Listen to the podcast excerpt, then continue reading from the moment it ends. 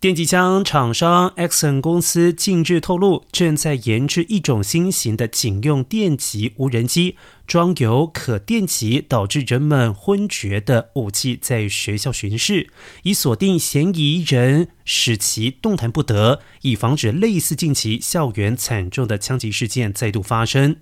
Axon 执行长史密斯表示，早在2019年就创意出电击无人机的概念，并且在进行可行性试验。公司过去一年做了电脑仿真设计，进行了无人机发出电磁波使人静止不动的试验，也曾经与公司的伦理委员会讨论过新产品的可行性。然而，电击无人机仍然处在研发的前期阶段，他们将继续与公司的伦理委员会、执法部门、社区领袖还有学校人员协商，并且承认以后如果不可行，公司将会放弃。